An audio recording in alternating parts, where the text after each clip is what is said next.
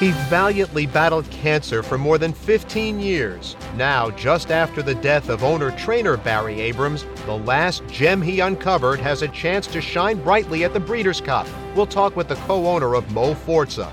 Plus, Happy Saver's surprising win in the Jockey Club Gold Cup calls to mind an amazing story of cunning, seduction, and one of the most iconic brand names in all the world. We'll have all of that on this edition of In the Gate. They're about to move in. They roll out. And they're off. As they move to the top of the stretch. It's a head-bobbing finish. This is In the Gate, ESPN's Thoroughbred Racing podcast. My name is Barry Abrams. You can follow me on Twitter at B Abrams Voice or on Facebook at Barry Abrams Voice. You can also get us on our YouTube channel by searching In the Gate Podcast. You can get us on Stitcher, SoundCloud, Spotify, TuneIn, the Pink Apple Podcatcher app, and of course in the Listen tab of the ESPN app. For the full In the Gate experience, subscribe now in the Listen tab of the ESPN app. And please take a minute to rate and review the show. Those reviews really help others find us. And we would just love it if you would contact the astrophysicists at America's Best Racing to let them know that In the Gate belongs in their nominees for Best Podcast in this year's Fan Choice Awards. Try the Twitter handle at ABR Live or the America's Best Racing Facebook page. Let them know that In the Gate belongs. Barry Abrams, the trainer and owner, had been involved with thoroughbreds almost as long as yours truly, Barry Abrams, has been working here at ESPN. I started in October of 1992. The owner and trainer transitioned from standard breds to thoroughbreds in 1993. He trained the occasional graded stakes winner, including Famous Digger, who won the Grade 1 Del Mar Oaks in 1997, an Unusual Suspect, who won the Grade 1 Hollywood Turf Cup back when there was still a Hollywood Park. That was 10 years ago.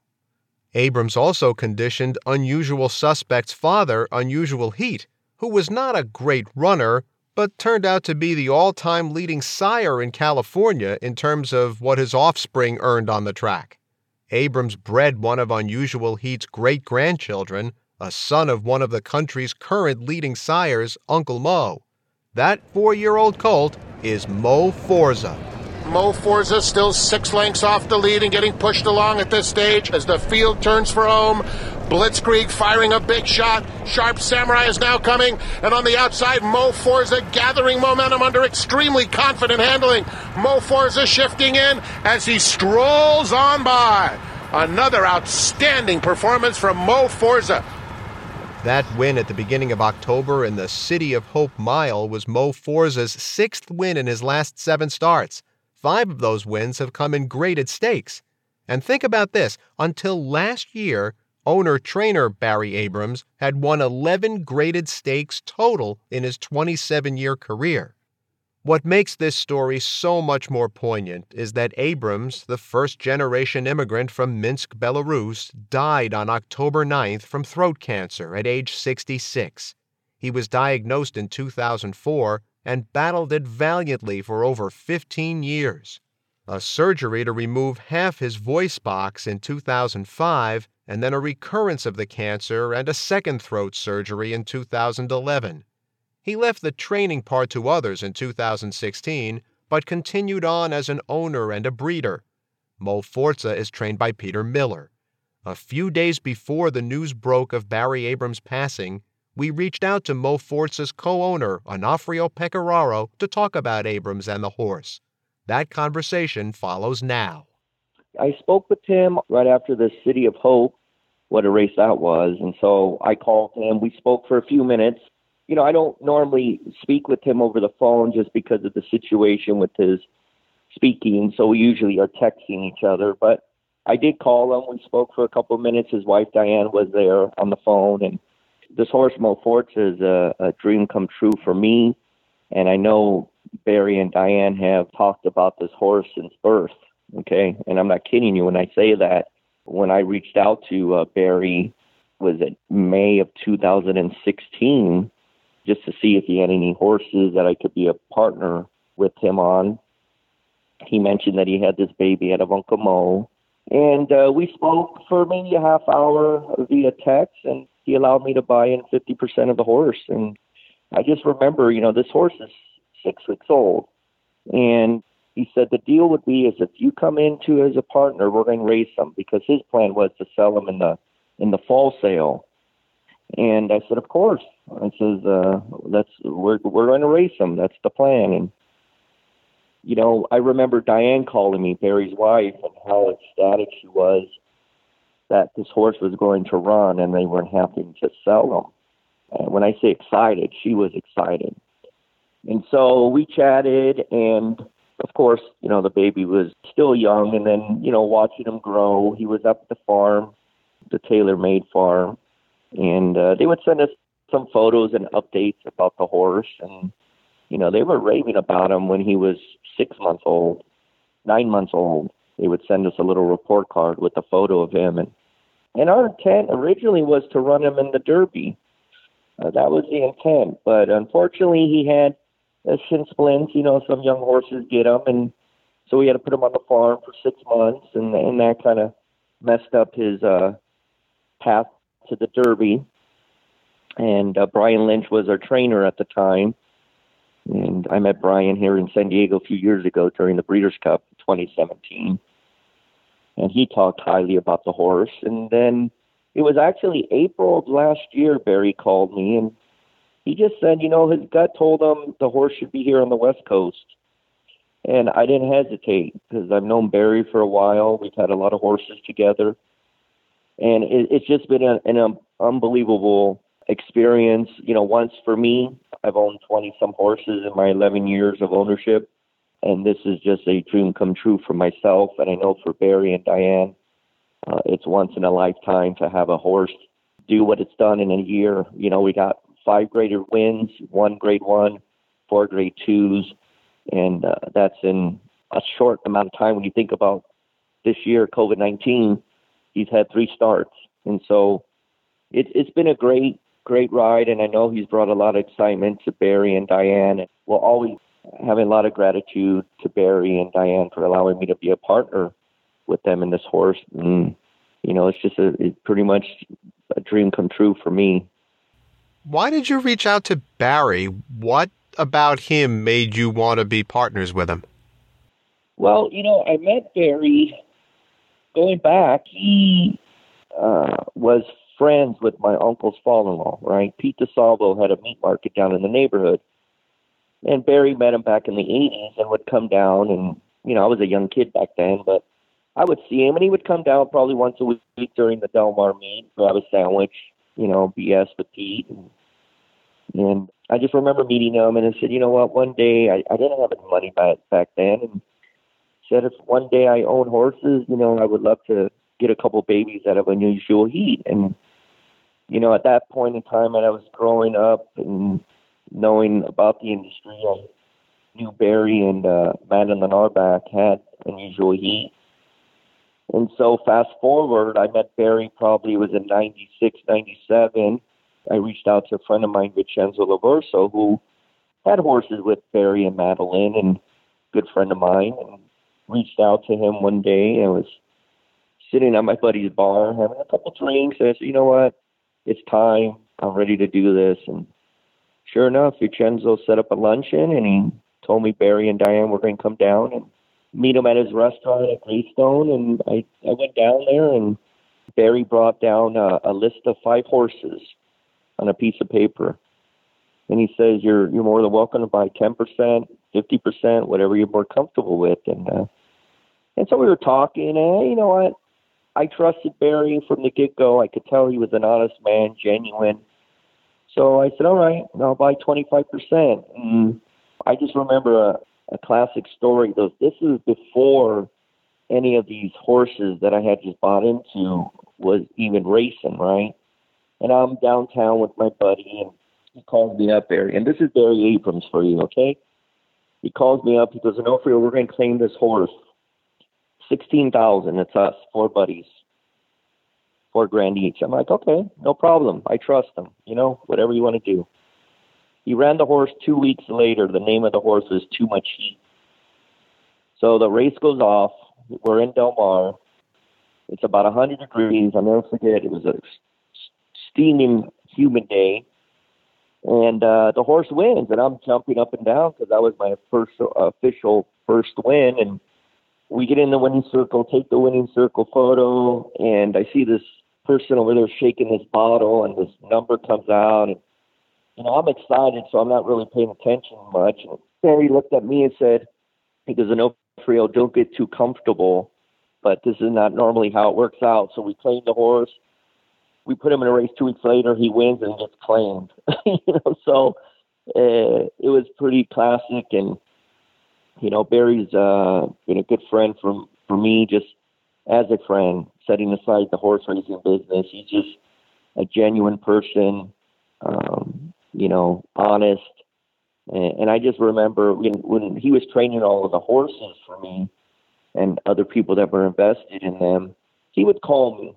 And this is exactly every time he called, first thing he would tell me is, Onofrio, everyone's flying in the barn and and it was important for him to say that to assure me that there was nothing wrong. He was just calling for some other reason.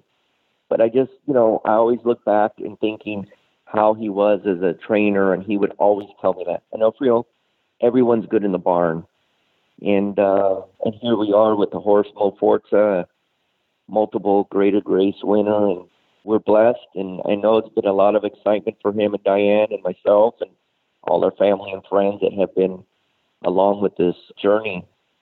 Onofrio Pecoraro joins us here on In the Gate. You were talking about Barry's personality, what kind of a guy he is. Uh, one of his fellow trainers, Richard Baltas, tells the story of returning to California from Louisiana around 2011 and needed a job. He ran into Abrams and Barry simply asked, How much do you want to make? Even if he was Bob Baffert? That was a heck of a question to ask. How was he able to do that? Yeah, you know when uh, when Barry had taken off, I think he had taken off some six months of time.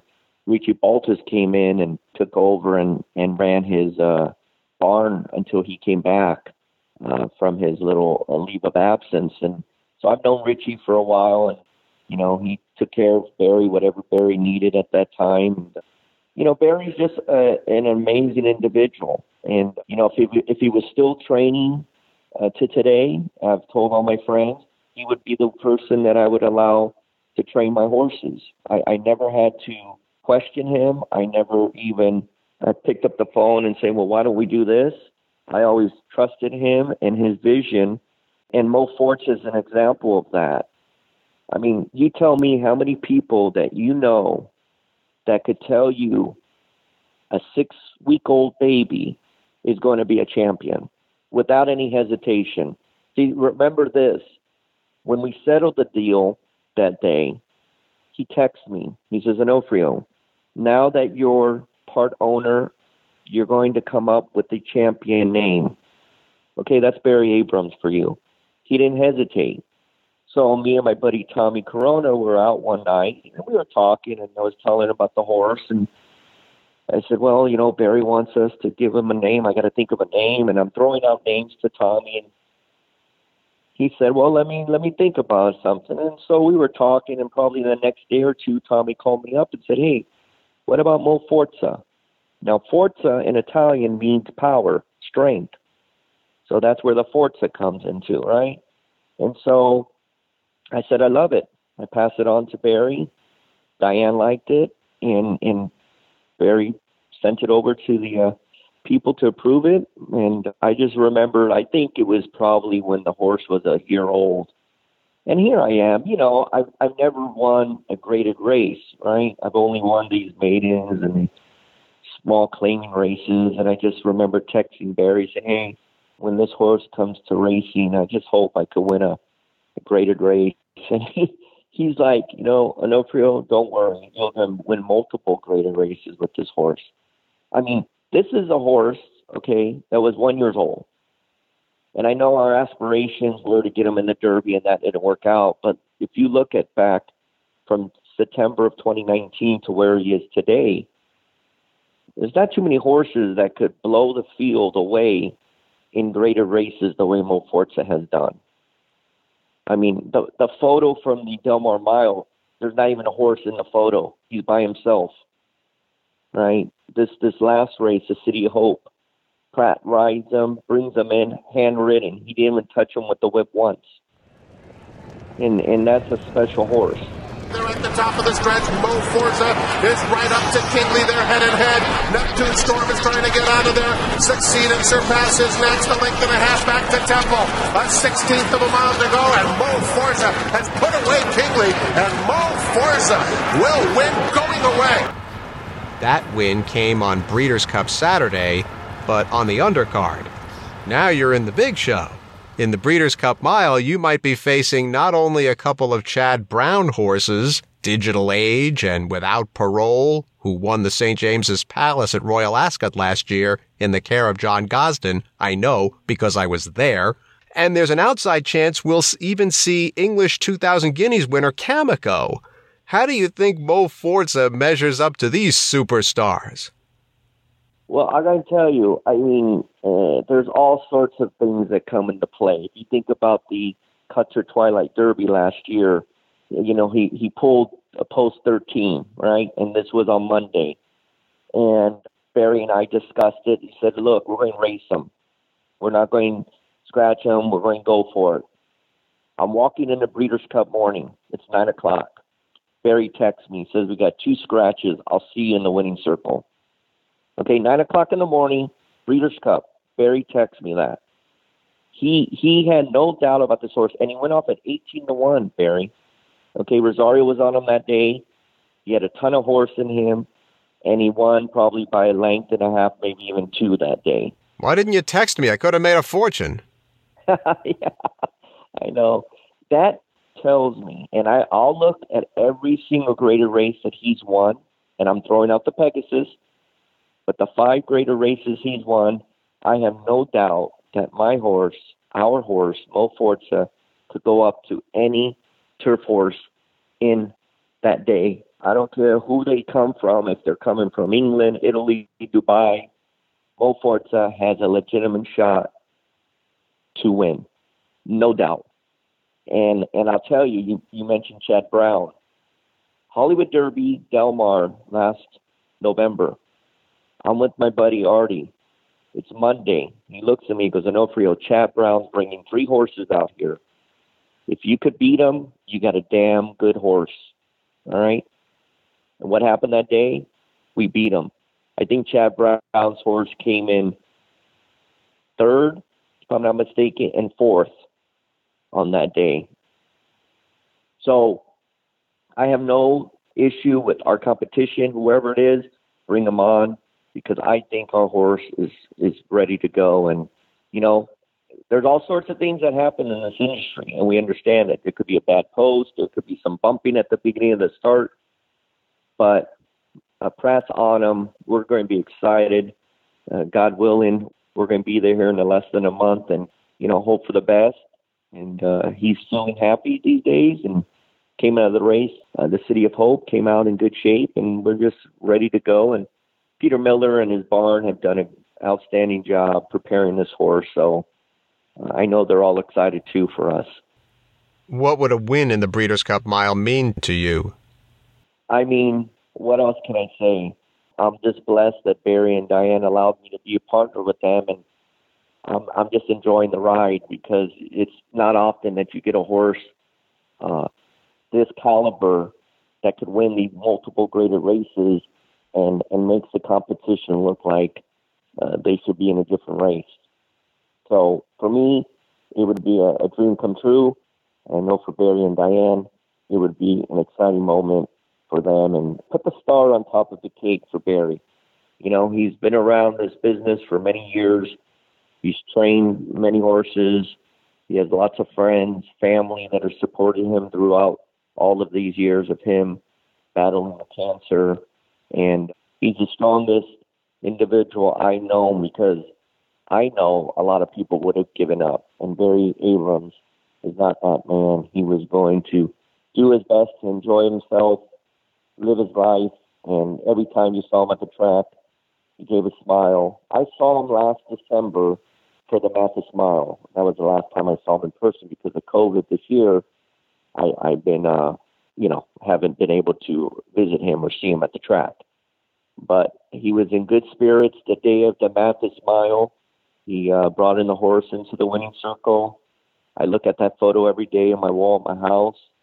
And uh, with his smile, it just makes me happy that he deserves it. I know Diane uh, deserves it. And I'm just on this journey with them uh, as a friend, a partner, and uh, and enjoying every moment of it. And, and just realizing that I'm I'm blessed to be in this position and don't take anything for granted and just enjoy the ride because, you know, I can end up buying another hundred horses in my lifetime. I probably wouldn't find another Mo Forza. We certainly wish you the best of luck in the Breeders' Cup and beyond. Onofrio Pecoraro, thank you so, so much for a few minutes, sir. Thank you, Barry. Thank you. Take care. Jockey Club Gold Cup winner Happy Saver comes from one of the most well known dynasties in business and in racing. It's a story that involves cunning, seduction, unspeakable violence, and one of the most iconic brand names in all the world. Don't go away.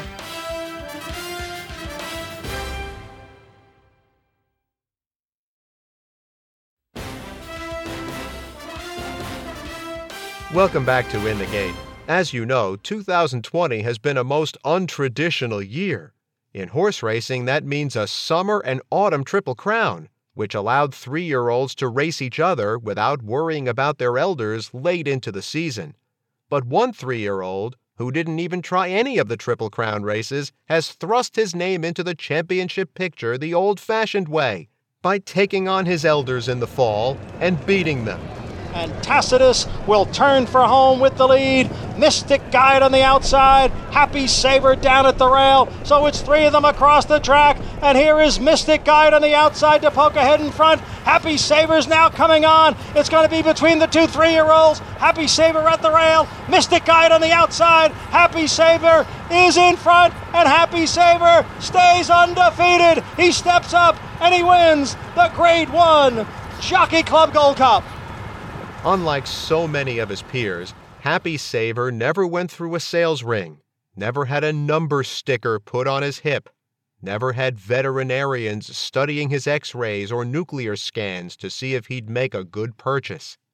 Happy Saver is a homebred from a family whose cunning, charm, and survival skills have resulted in two great empires of the last hundred years one in business and one in racing. 1924. World War I. The war to end all wars had concluded in Europe five years earlier, and the roaring 20s were in full swing on both sides of the Atlantic.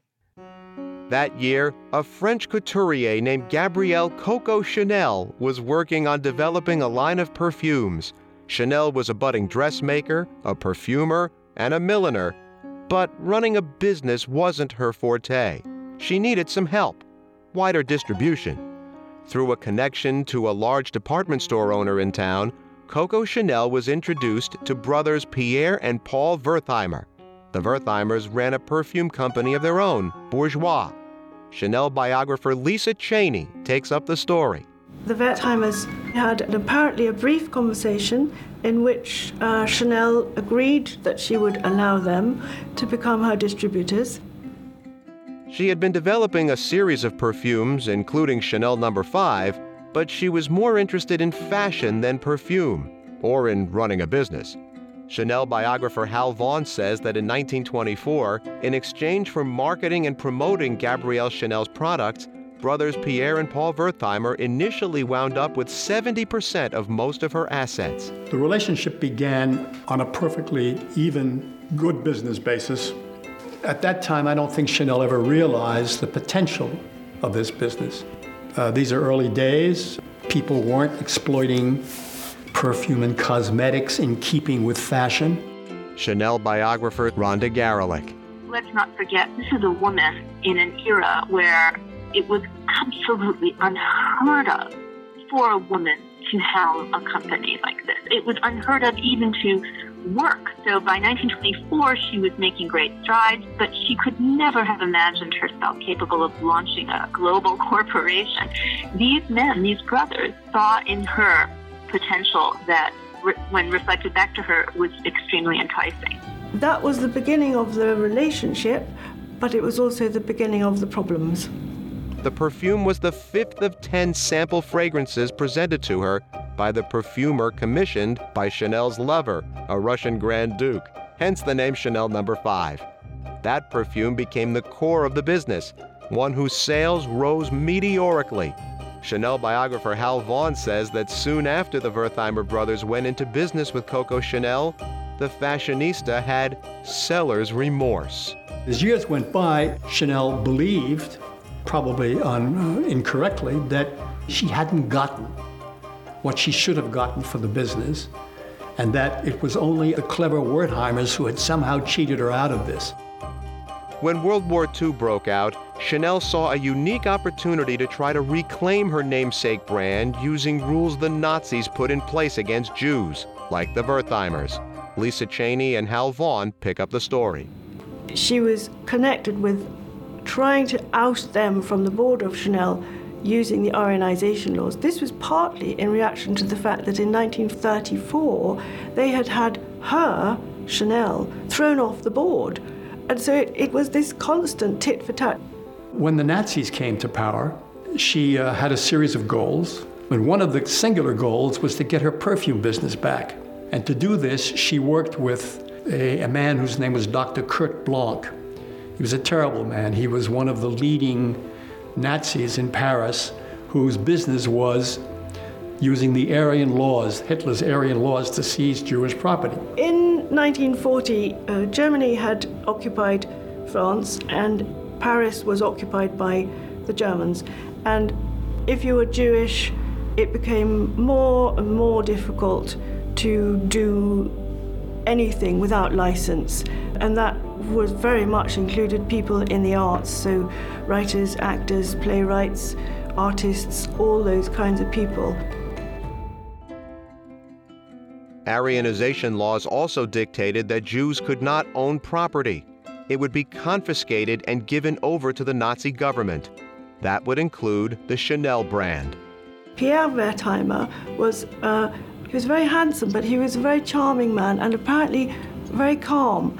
But he was always, as was his brother, they were always determined that Chanel was not going to get the better of them.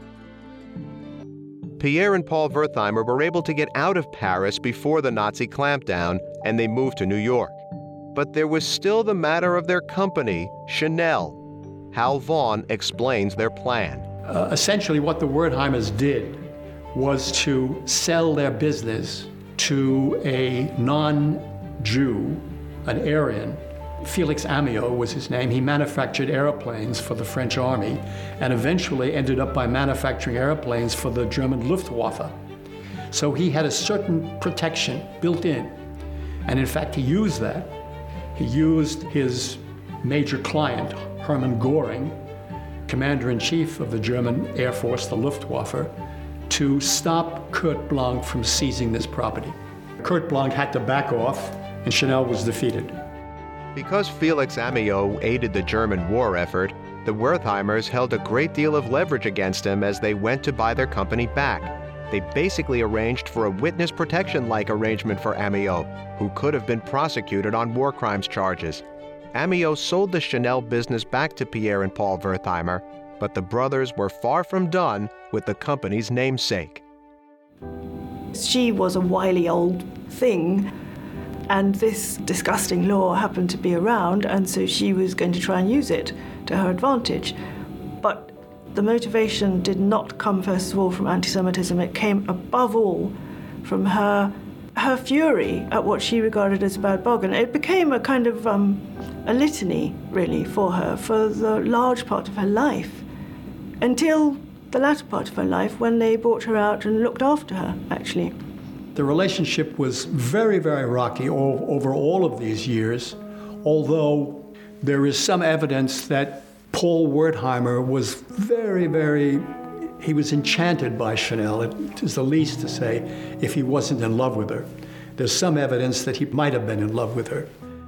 Chanel biographer Rhonda Garelick suggests that Coco Chanel might not have really opposed the Wertheimer brothers at all someone who knew Chanel back in the day suggested to me that in fact it was all a kind of play acting in which Chanel performed this desire to seize the control in order just to give credibility to the complicated maneuver the Wertheimers had achieved. I've had it suggested to me that, in fact, Chanel understood this was happening, and her part was to seem outraged and ready to wrest control in order to make it all look good. I cannot tell you if that's true, but it's a fascinating possibility.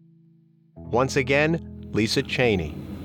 After the war in 1954, when Chanel, I call it the comeback, after she had given up her fashion house for 15 years, and she decided to come back. And all the rest of the Chanel company were very worried about this happening, and they strongly advised the Wertheimers not to become involved. Pierre actually went to see her, certainly once, perhaps on more than one occasion, and he was convinced that this was probably, on balance, a good thing. And so he told her that he would back her. This letter Chanel wrote to Pierre in 1964. Pierre died in 1965. In this letter, she says, My dear Pierre, I was very touched by your personal letter. As you thought, all my desires are now fully gratified by the latest modification in our agreements to which you allude. This was the Wertheimers buying Chanel out so that she could run her couture company. But they didn't buy her out in a bad way, they bought her out in such a way that she was actually looked after. And this is what she's referring to in this letter. I am persuaded that the future reserves for us both as much satisfaction as our collaboration has brought me till now. She is referring to the last 40 years of their relationship, this difficult relationship. But as I told you, from now on, I am depending above all on your moral support. I embrace you tenderly. I don't think anyone could write a letter like that 20 years after the war if their relationship had simply been an acrimonious one. As I said, it was a many layered, nuanced relationship, and for me, that letter says it all, really. They are called Wertheimer et Frère, literally, Wertheimer and brother. When you're talking about Alain and Gerard, it's not clear which is the main Wertheimer and which is the brother.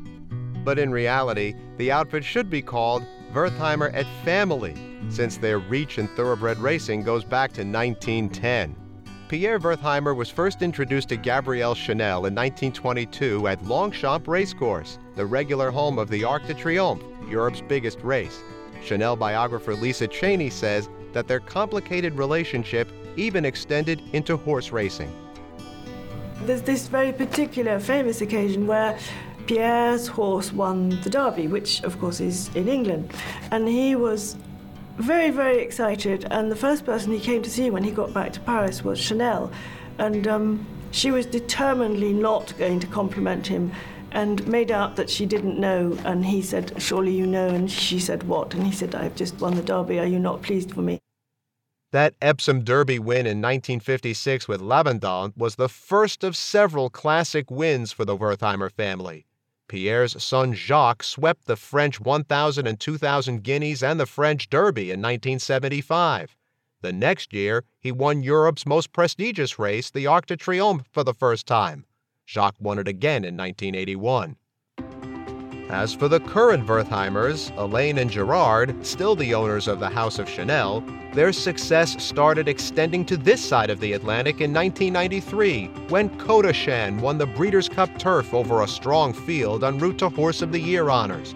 The Wertheimers won a second Breeders' Cup race 10 years later, the Juvenile Fillies in 2003, with Half Bridled, but it was an older female that has forever stamped the brothers in the annals of American racing. Sidney's Candy gets a tap on the shoulder, goes on for home. Now Goldikova's unwinding her right in the centre of the track. Goldikova's left loose, she's flying. Sidney's Candy, the usual QT's in there as well. But Goldikova's catching with each and every stride. Are we to see history this afternoon? Here's Paco Boy late, but no, Goldikova, a true champion. Three Breeders' Cup wins. Olivier Peslier, the perfect ride. Goldikova has won. She is the only horse to win the same Breeders' Cup race three years in a row, the mile. And with all due respect to Margaret Thatcher, Goldikova is the Iron Lady of the turf. She beat Colts and Geldings nine times among her 17 career wins. Even though she raced in this country just four times, Goldikova was inducted into the Racing Hall of Fame in Saratoga in 2017. And Happy Saver and Trevor McCarthy ask for a full run on the outside. They try to get by Monday morning quarterback who turns for home with a narrow lead against the rail. But Happy Saver on the outside responding in a head to head battle now. Happy Saver, Monday morning quarterback down to the inside with a furlong left to go. They're well clear of the others. Here's Happy Saver. Happy Saver getting the job done, pulling away by two lengths with a 16th left to go. It's Happy Saver in the Federico Tesio. Now, running alongside Happy Saver, as for all of the Wertheimer's horses, is the legacy of a family of shrewd and dedicated horsemen, savvy and street smart businessmen who outsmarted a despotic empire. And if you looked closely enough, perhaps also running alongside Happy Saver was the fashion legend herself, whose complicated relationships and business dealings fueled one of the iconic brand names in all the world. And though so few spectators have been allowed to witness racing in person this year, maybe, just maybe, there was a lady in attendance watching Happy Saver run who was wearing Chanel number 5.